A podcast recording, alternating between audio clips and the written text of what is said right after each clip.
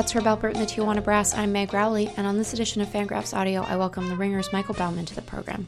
Michael and I discuss his recent piece on the Cleveland Browns and the burgeoning analytics revolution in football, including the lessons erstwhile baseball executive Paul DePodesta took from the rise of empirics in baseball, how he's adapting a baseball framework to football, and the mistakes Sabre 1.0 made that he's keen to avoid on the gridiron. We then consider how football and hockey executives and writers will grapple with the labor implications of analytics before closing with what Michael is most looking forward to over the final month of the season. And of course, we have a little Godzilla talk. Why wouldn't we? All of that is coming up, but first is my obligation to tell you that Fangraphs memberships are now available at fangraphs.com. For the monthly cost of a too soon pumpkin drink, you can support all the great work at Fangraphs, including Eric Longenhagen and Kiley McDaniel's prospect coverage, Dan Szymborski's Elegy for the Season series, which kicked off this past week, Rian Watt's clubhouse reporting, and Tony Wolfe's examination of various hitters. You may also, for a slightly greater sum, purchase an ad free membership and enjoy Fangraphs without banner ads, facilitating faster loading times. That bit of business being complete, I take you to my conversation with Michael Bauman, Ringer staff writer, which begins right now.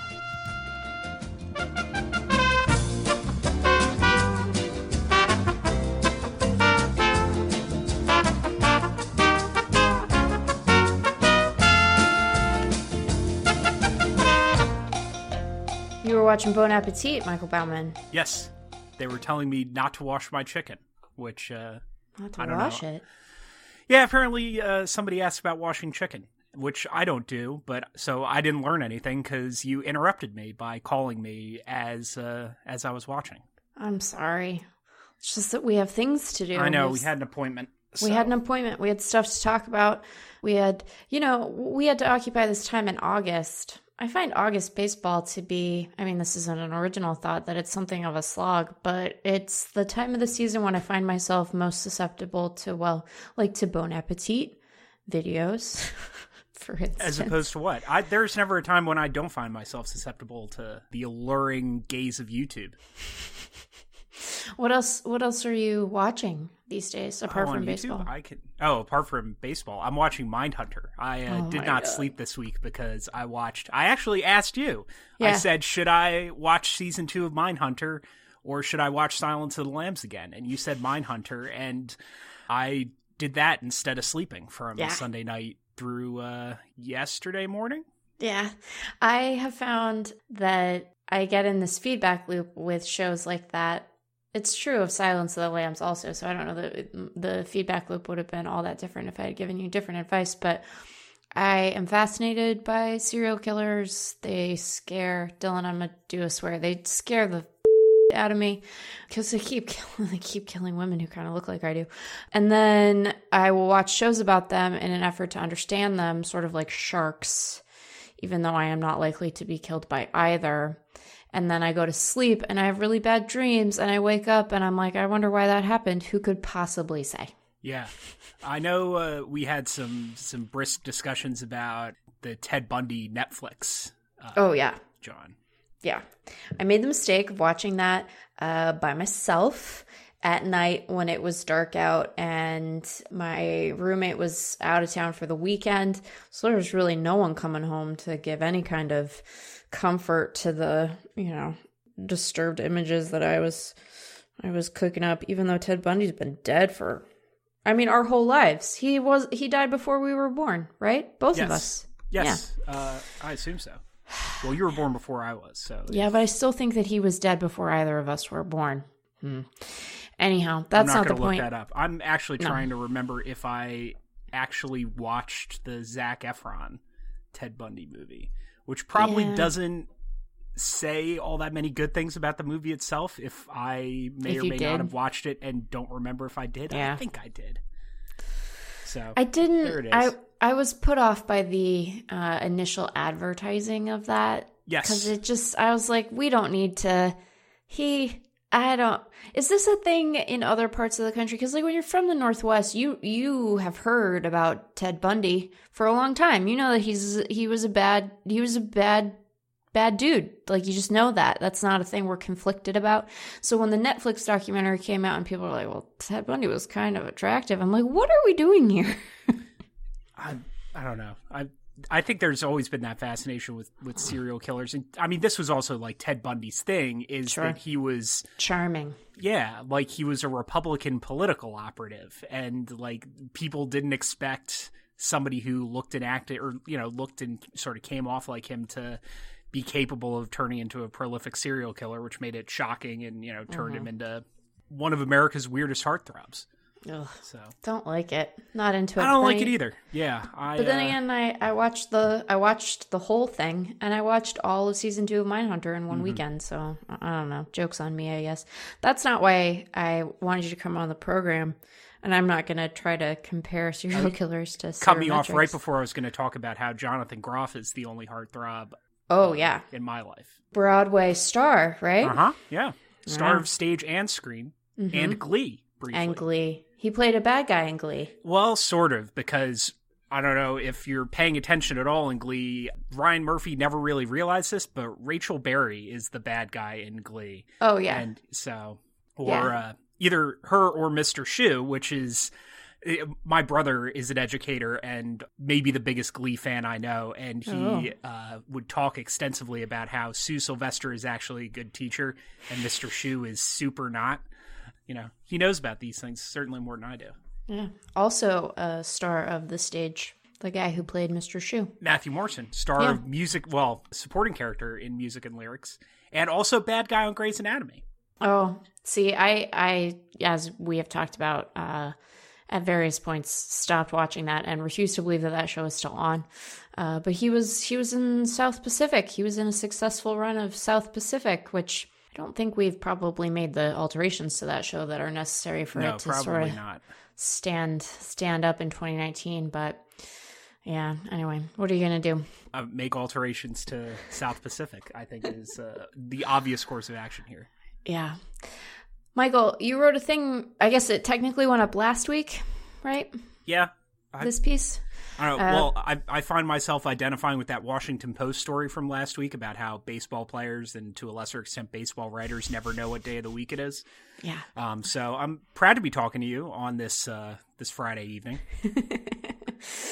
You you wrote a piece for the Ringers NFL preview, which I thought was very good about the Cleveland Browns embracing we're not calling it the Moneyball era in football, obviously. I know that you struggled a, a little bit with a, a concise way to term the analytics revolution in football. I mean, uh, we sort of settled on ana- analytics revolution. Uh, Yeah. Just the struggle was we didn't want to use that phrase in the head and the deck. So Yeah. that's so we. I, I found exactly one way I'm comfortable and you know comfortable referring to that. Yeah.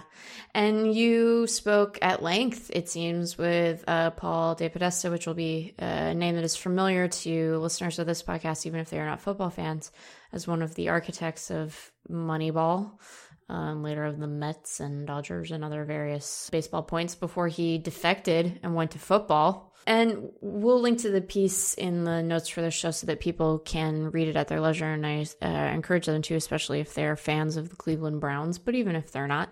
But it seemed like a good opportunity to talk about a thing that I've been thinking about a lot in the last six months, and that you have you have heard me squawk about to you, which is how strange it is to watch other sports go through this set of sort of through their own analytics revolutions. Sometimes understanding the some of the trials and tribulations that have resulted from that in baseball and sometimes being seemingly very indifferent to them.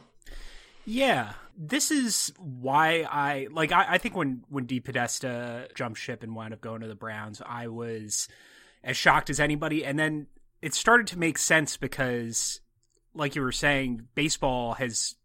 You know, we're not done our empirical revolution, but it's been going on for many, many years, and baseball collectively has made many, many mistakes in terms of making assumptions about what you can quantify and what's worth studying and how you might quantify it. And baseball, I think, is in a you know, it's in a pretty decent place right now in terms of actually generating knowledge, and maybe a less decent place in in terms of learning what to do with that knowledge and uh, maybe the broader implications beyond short term uh, quantifiable goals, but that's not to single out baseball because I believe that American society under late capitalism is is also struggling with uh, with that issue. So you know, art imitates life in this respect. Anyway, my supposition has always been, or you know, has has been since I started thinking about this, that you could transplant somebody like Paul DePodesta, who, in addition to having a baseball background, has a football background. He was briefly, like, even a, I think, a minor league hockey executive mm-hmm. uh, before he started working for the Indians. Somebody who knows enough about football to translate the methodological and sort of, you know, communication issues, like, figure out, take, like, all these solutions from baseball and apply them to another sport. So, like, I've found myself you know, I'm, I'm probably like just a one team NFL fan at, at this point. Like one of the struggles when I was writing this piece and like trying to figure out what I actually wanted to talk about is like I don't have a good enough grasp of of like advanced football statistics to to really get into the weeds with him about that. Right. Um, but you know, one sport I follow a little more closely is hockey, and I have been bemused by how closely hockey's analytics revolution has has followed baseball's analytics revolution in terms of what we're discovering or what they're discovering, how they're discovering it, how they're talking about it, how they're applying it. And so yeah. like, you know, I'm reading and listening to and you know, I didn't end up actually getting into this in the piece, but you know, I sort of exploring the state of hockey analytics as well when I was, mm-hmm. you know, this was I was figuring out how to beef up this piece in case I didn't get DePodesta on the record, right? And uh, and which was you know which uh, was a definite possibility all the way through, but sort of t- maybe turning this into like a broader exploration of comparative sports analytics. But I, yeah. I find myself am- amused by by how closely that follows how cl- closely hockey at least has followed baseball, and this has been my sort of half joking contention that like if this baseball thing ever goes south for me,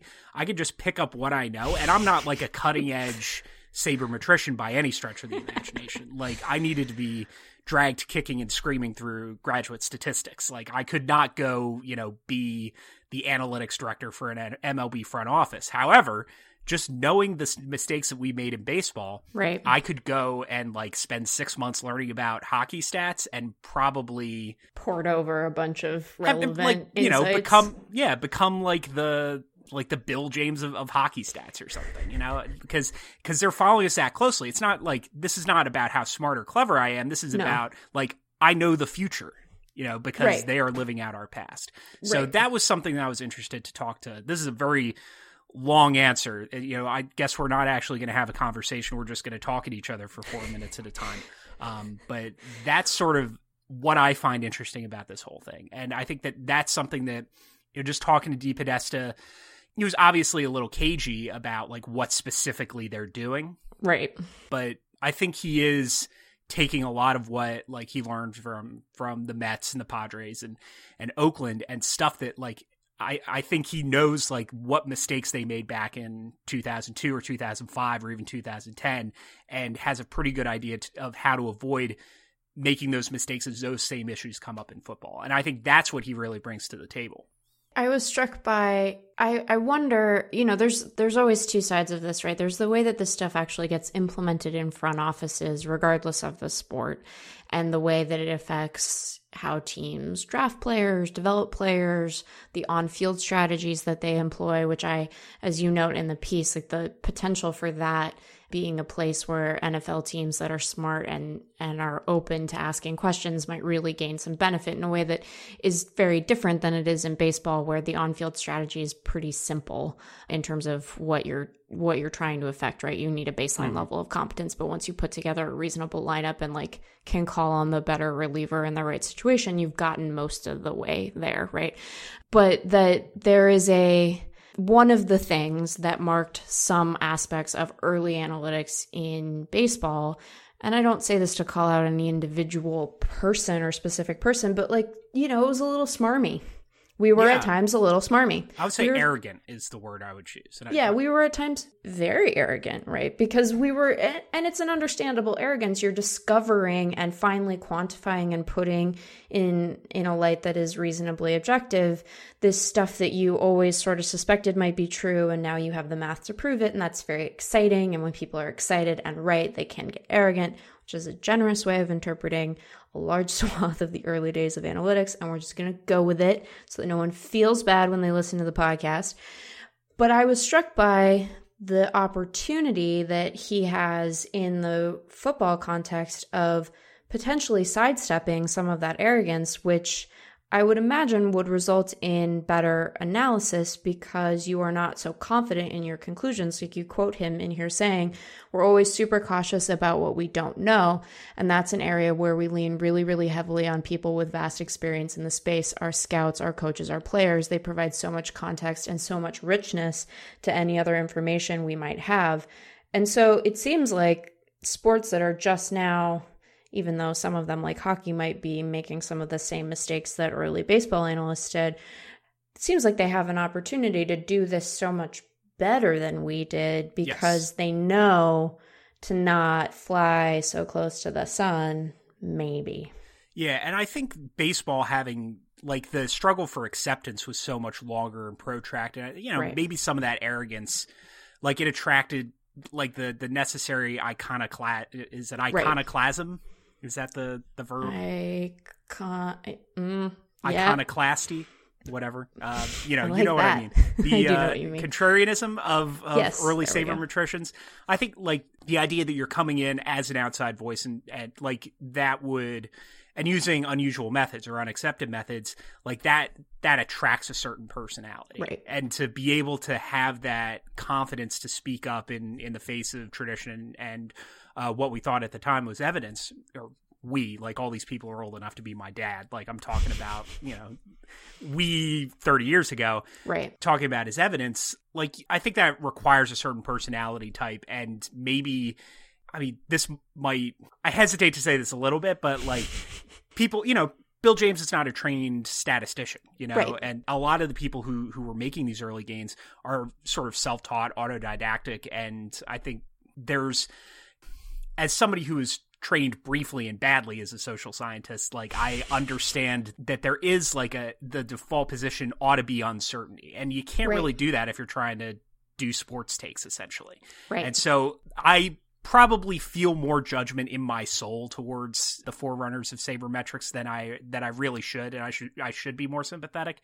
But yeah, acknowledging uncertainty, acknowledging that's the biggest thing, and I think this is actually the the biggest way that like the early, you know, the first couple generations of sabermetricians, lack of formal training really came back to bite the entire movement. Is recognizing, well, you know, I say that, and like quantitative social scientists can be just as about this. oh yeah. Uh, so I mean, you know this as well as I do. Oh yeah.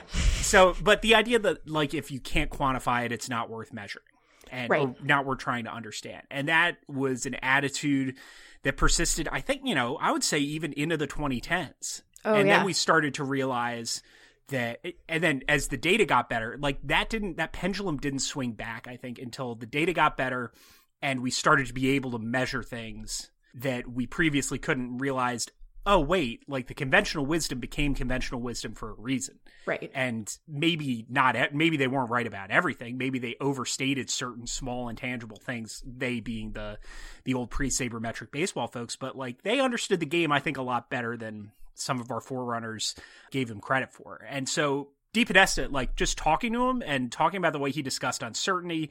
This is the big thing. This is actually if if you take take away anything from this story, this is I you know this is what I took from the interview. This is something that I really hammered home, like tried to really get in his head about is the importance of communication. Even right. more so in like you know in baseball, there's very little a manager can do, and and so it's not you know it the, there's not as much plan to implement, but it's so important in football if you're building a team to have a coach who's comfortable implementing right. that team and you know that team that team's game plan. The coach also comes up with so much more of the game plan because there's so much tactical variation.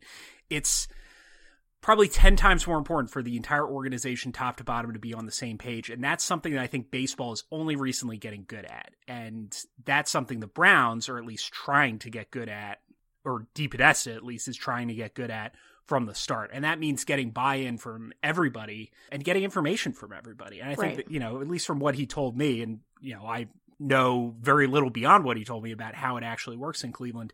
This is something they're making a conscious effort to do. And I think that's the smartest thing. Like even more than getting the empirics right or the information right, making sure that everybody is pu- like pulling on the same direction is Yeah. uh, is huge. And so that's something. And like just talking to him, I've reread large parts of Moneyball in preparation for this article. And I was like, I cannot believe this is the same guy Yeah. that you know you think about how probably Billy Beane more than him like interacted with Art Howe, interacted with Grady Fuson, and you know maybe some of those confrontations were were overblown for purposes of you know maybe not everything. I don't. I'm not saying like not everything in Moneyball like actually happened or anything, but you know the perce- maybe they were perceived to be worse than they were, but they were not all pulling in the same direction uh, the way every major league every smart major league baseball team ought to be right now and so that's the the big takeaway i think even more than the the information the analytics and like you know everybody knows how to do that but that's really and i don't know like you look at at some of the people who have gone from fangraphs to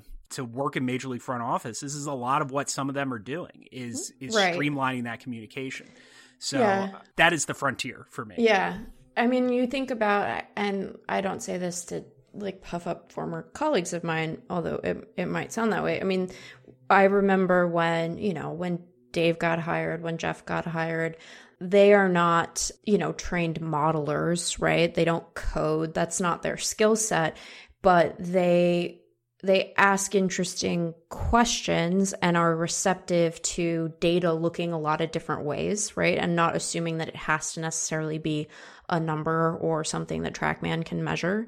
And so I think you're right that like there is a trying to whether we want to view it as a course correction on baseball's part or just an enhancement of that particular skill set to say like the the way that we talk about this stuff not only in how we ask the questions but then how we spit out the answers that we've arrived at to other people in the organization is mm-hmm. going to make a big difference in how that stuff gets implemented reading this i was like "Wow, i really wish that like DePodesta was involved with the seahawks because, like, the Seahawks are not this. Like, when Moneyball for football gets written, they're to dunk on the Seahawks, like, a lot. Because they have a, a really good passing quarterback and they pass less than any other team on first and second down in the NFL. And that's, like, not understanding what the skill set of your players suggests that you should do from a strategy perspective and what the numbers would tell you is the most efficient way to score touchdowns, right? Mm-hmm. So then you end up with Russell Wilson in third and long, and then they get nervous. He's going to throw an interception. Anyway, we don't have to talk about the Seahawks, but I was thinking about this the whole time. It's like that isn't a failure of communication because Pete Carroll and Brian Schottenheimer are very much on the same page, but it is you're going to rapidly see teams that are not thinking this way getting lapped in the way that teams early on in analytics kind of got lapped for a while mm-hmm. because they didn't the the gap between what a savvy team is doing and what a traditional team is doing is really wide and there is so much low hanging fruit that you can really juice the performance of your team just by doing some stuff smarter than the people who are refusing to think about those questions at all. Yeah, you know, I think that is one of the uh, the lessons that you need to take from the the Seahawks. Certainly at the end of Super Bowl forty nine, is they need to pass the ball more. Um, I just The- like I didn't even mean to tee you up for that. And I assumed as my friend you would not make me relive that moment oh, I was just life. thinking about how the Eagles actually do seem to be pretty well integrated top to bottom Oh my um, god. from a you know from an analytics standpoint getting You're a buy in. And so you know, I'm just saying. God. Yeah. So to your point, there's there's some low hanging fruit, but yeah, I, I think the lag time is going to be a lot less in in other sports because first of all, there's proof of concept in baseball. Right. Like we know that doing things other than like the good old boys way can actually have merit and we know the value of empirics and and all this you know new technology and new new analytical approaches and there's also that wealth of existing information to to draw on so like the the first mover advantage just disappears like i don't know like i, I think we're we're past that point in certainly football and basketball hockey i don't know if there's like a, a front office that's really like everybody's got the anal they're like analytics people pretty much um, Mhm.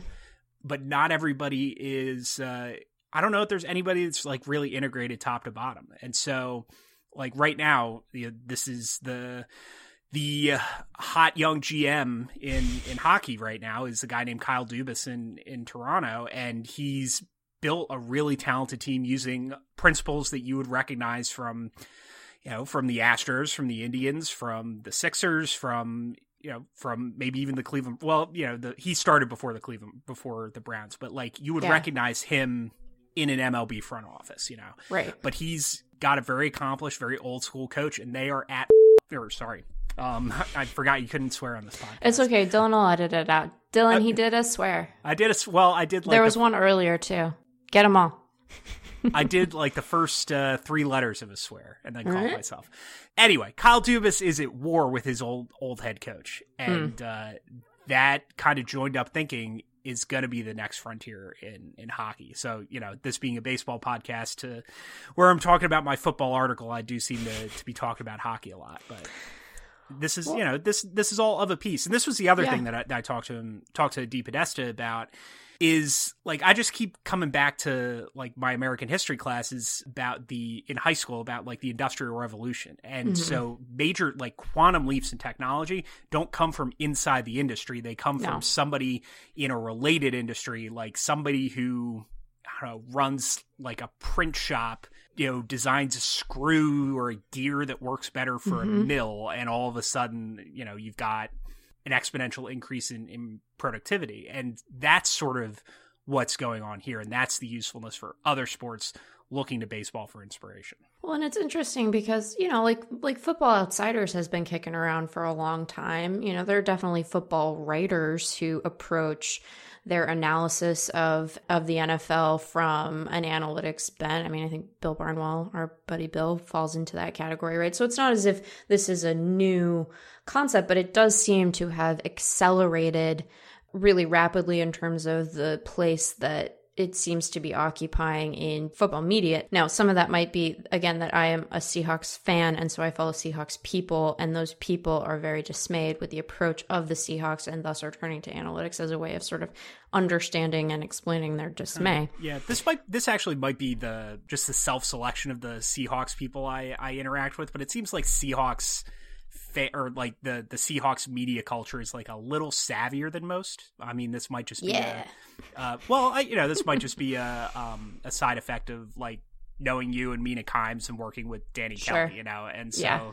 maybe I'm just getting the cream of the crop, but yeah, it just seems like there's a lot more acceptance of of stats. And well, and the other thing is like you look at at what Bill uh when he was really making this, you know, and he wasn't the first by any means, but like Right. he was one of the first people who I encountered who analyzed football in this analytical way like a lot of the stuff that that he started out doing was a lot it was very reactive like Mhm. learning how to identify value and learning how to I- identify opportunities to create more so like the go for it more on fourth down or you Right. don't have to establish the run or like learning when to blitz and when not to like those those things are very much saber 1.0 principles the Right.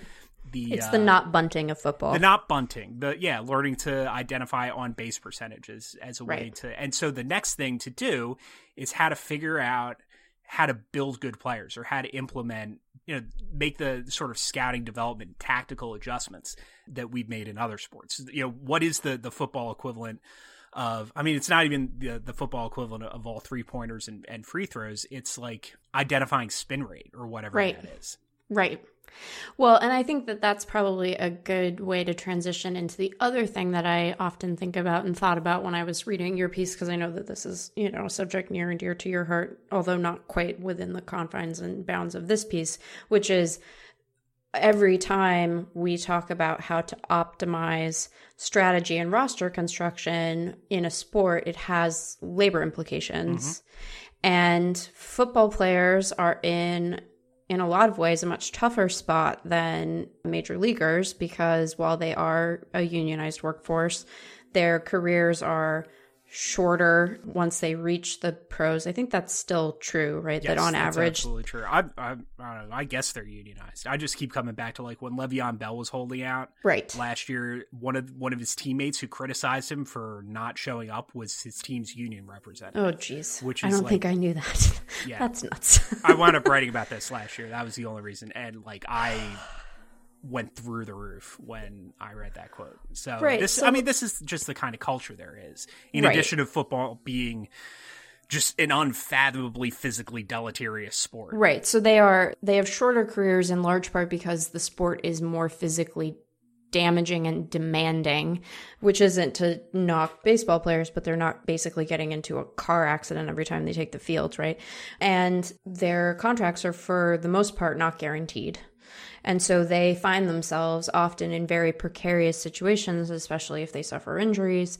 And one of the common refrains that is coming out of the football analytics revolution is that running backs are by and large interchangeable that they are that as a position it is not a place that you want to spend a tremendous amount of draft capital in a way that is very different from what we have kind of understood historically right like people know you you shouldn't take like a kicker in the first round but there's a long history of very good NFL running backs who are first round picks, right? Mm-hmm. And so I'm curious and you know, he might not have gone into this when when you were chatting with him, but just in terms of your own understanding, is the labor side of it something that NFL front offices are thinking about at all or are they just content to have a way to optimize their rosters that means they can pay people less? I mean, I'm sure that we we did not talk about this. Yeah. I purposely steered clear of that because you know, anybody who is at all familiar with my work uh, knows Sure. this is something that I think about a lot. And Yeah.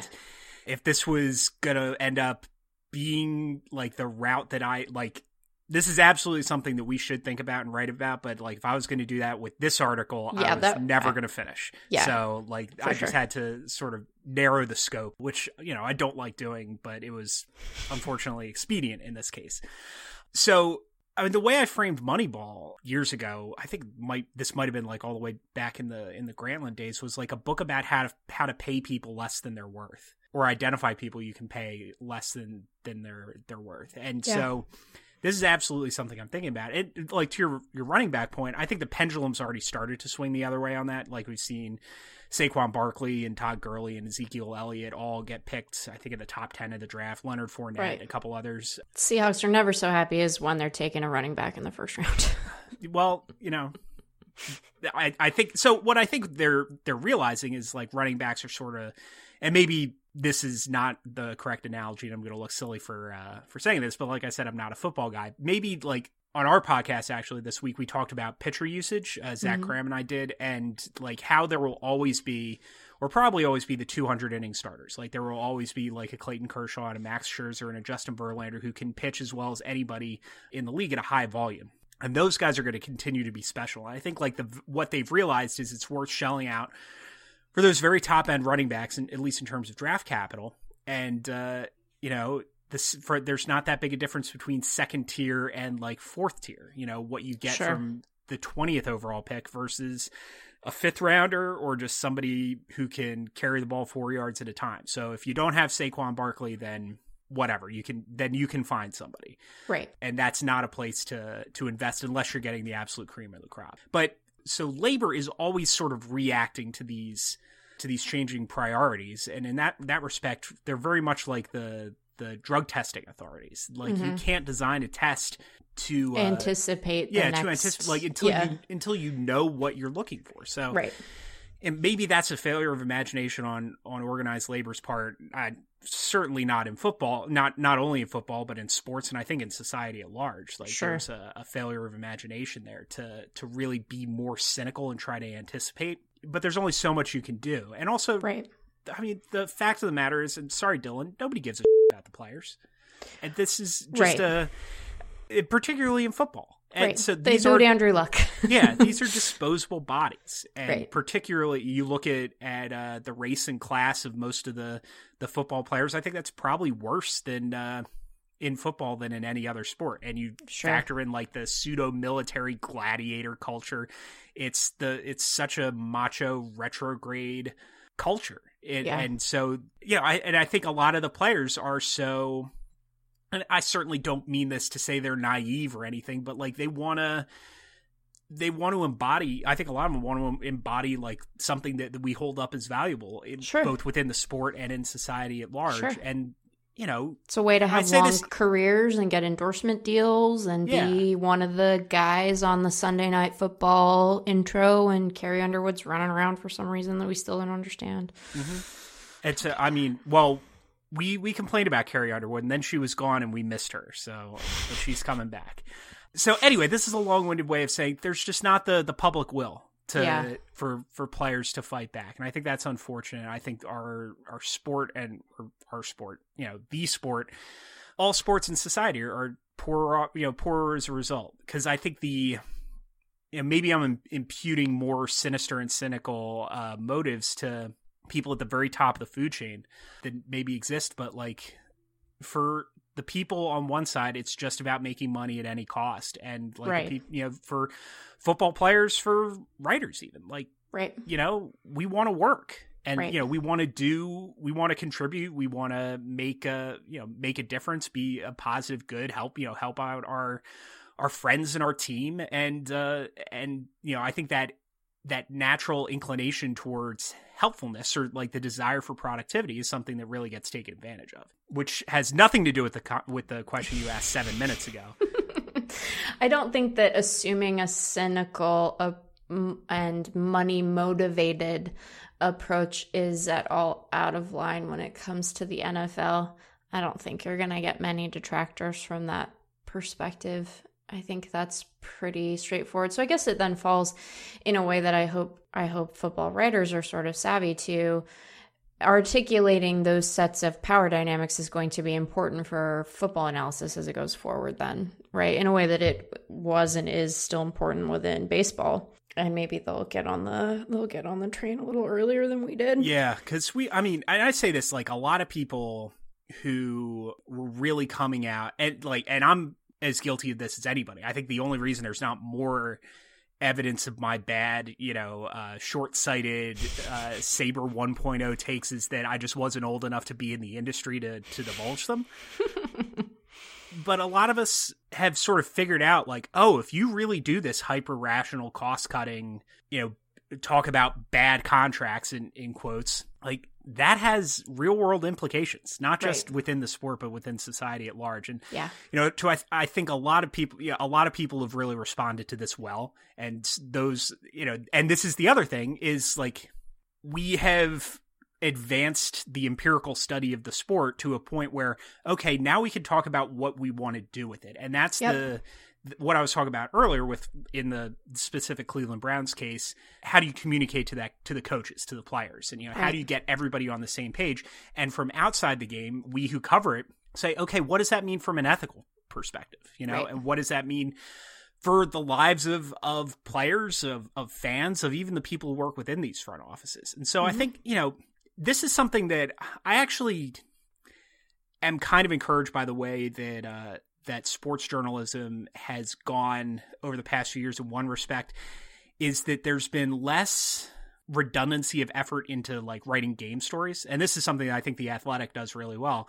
Is they empower their writers to go out and tell human interest stories, and Yeah. that's that I think is really interesting to fans, like to Yeah. you know get to know these players as people. And I think the more you do that, the more you realize you know, maybe you don't say, okay, you know, you get to a point where you're like, you know, I want Adam Jones to land with a team because he seems like a good guy, even though even when he was good, he was overrated as a player. But like, I want to see him see him succeed because you know I know X, Y, and Z about him. Even if it doesn't extend to that point, I think the more you, we know about players, the more fans will view them as human beings as opposed to I don't know, just characters. you know? widgets Yeah. Well, and I think it's, I might be overestimating the degree to which this is important. So you can tell me that I'm full of shit. Dylan, you're going to have to do so many swear edits. We haven't had many lately. So we, I guess I've been banking them and now he just is going to have to deal with these. I think But it's just you're talking. I I'm sorry. I'm I'm, talking to you. allowed to curse on the Ringer MLB show, and I just don't think about it, and so that's okay. It's okay. I'm So profaning your church. Ugh, it's fine.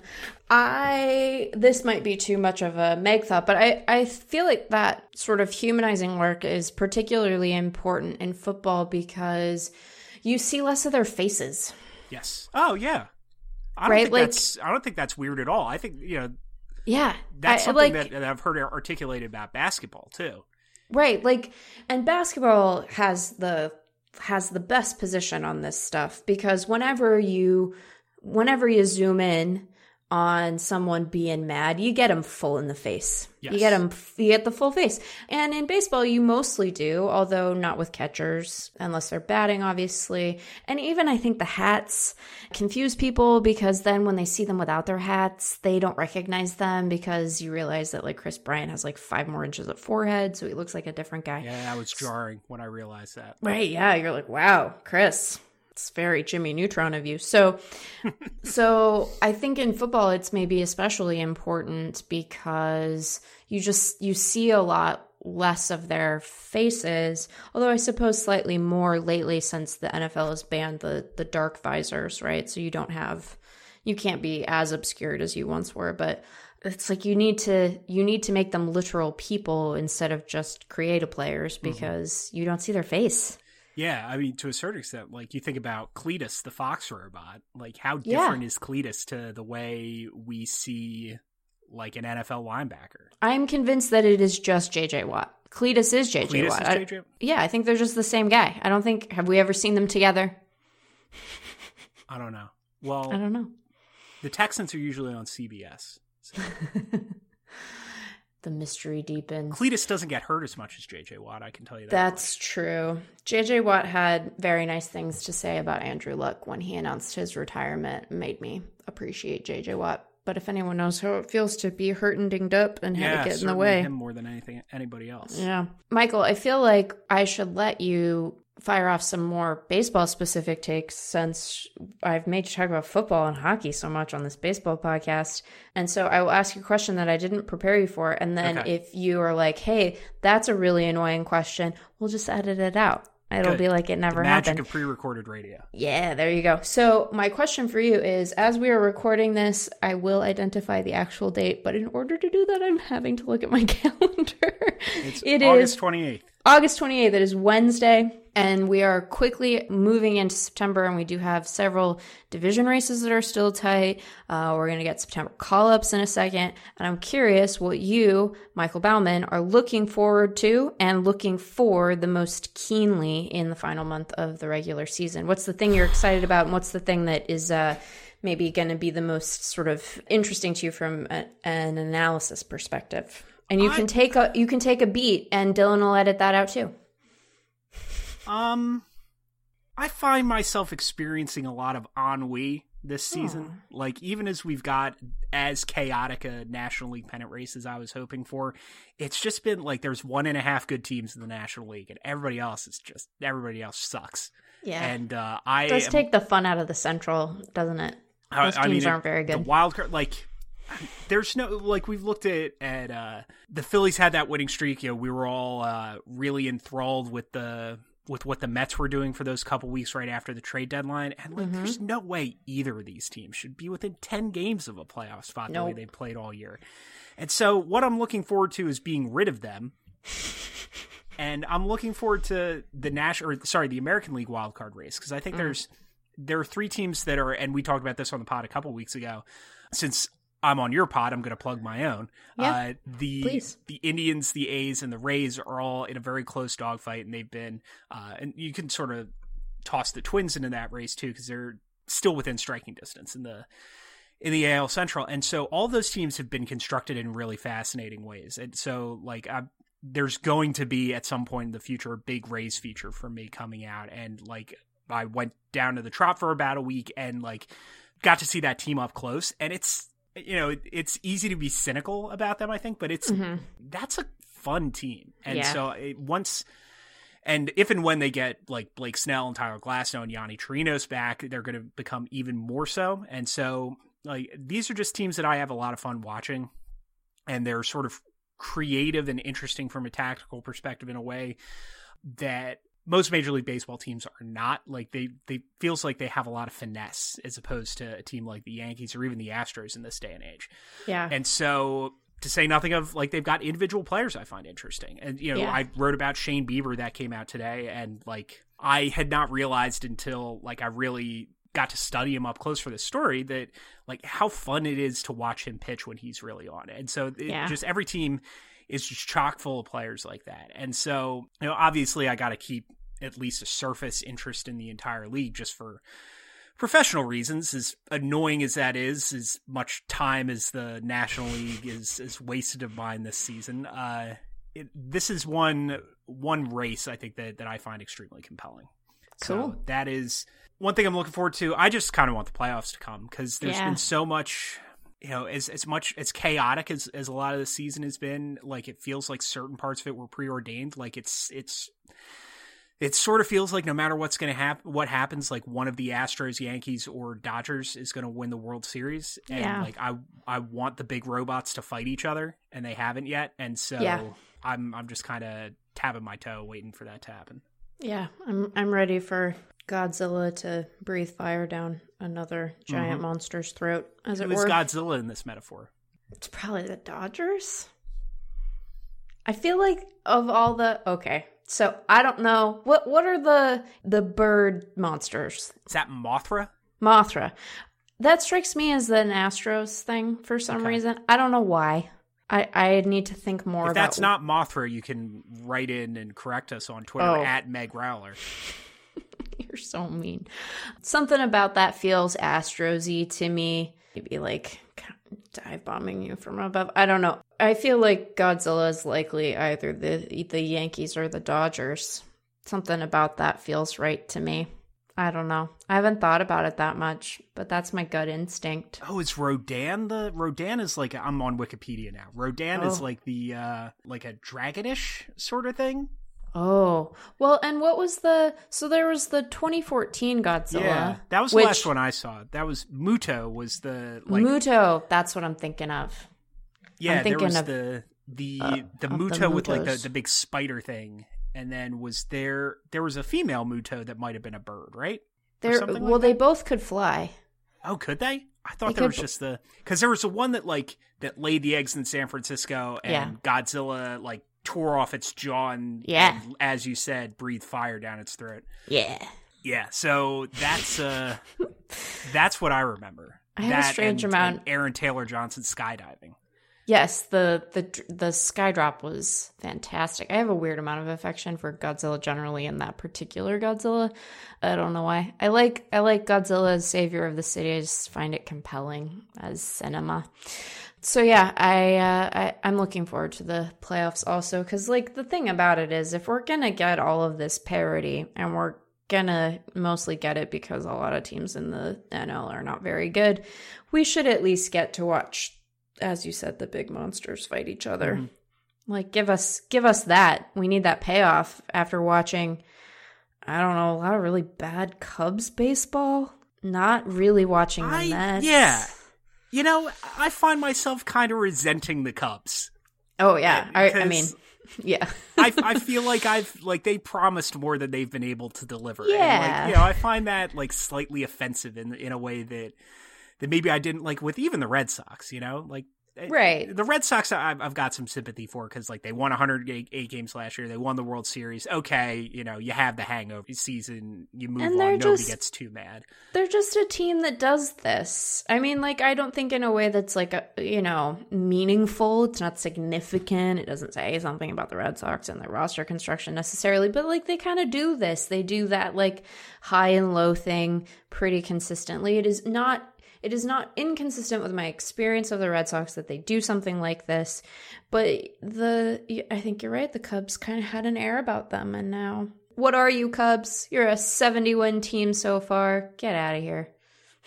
It's just very frustrating. I mean, it's certainly we're not telling them anything they don't know already. No. I'm sure nobody is more frustrated by their underwhelming season than the Cubs themselves. Yeah, probably.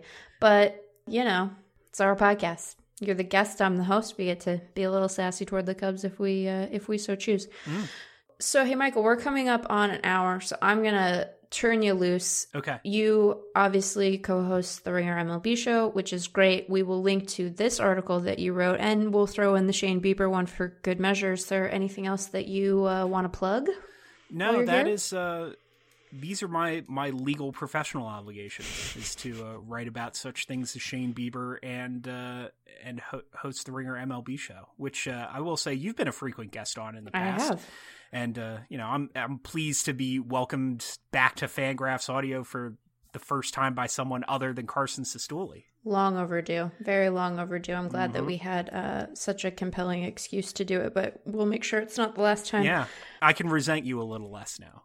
Oh, good. Well, and you know, there's no song.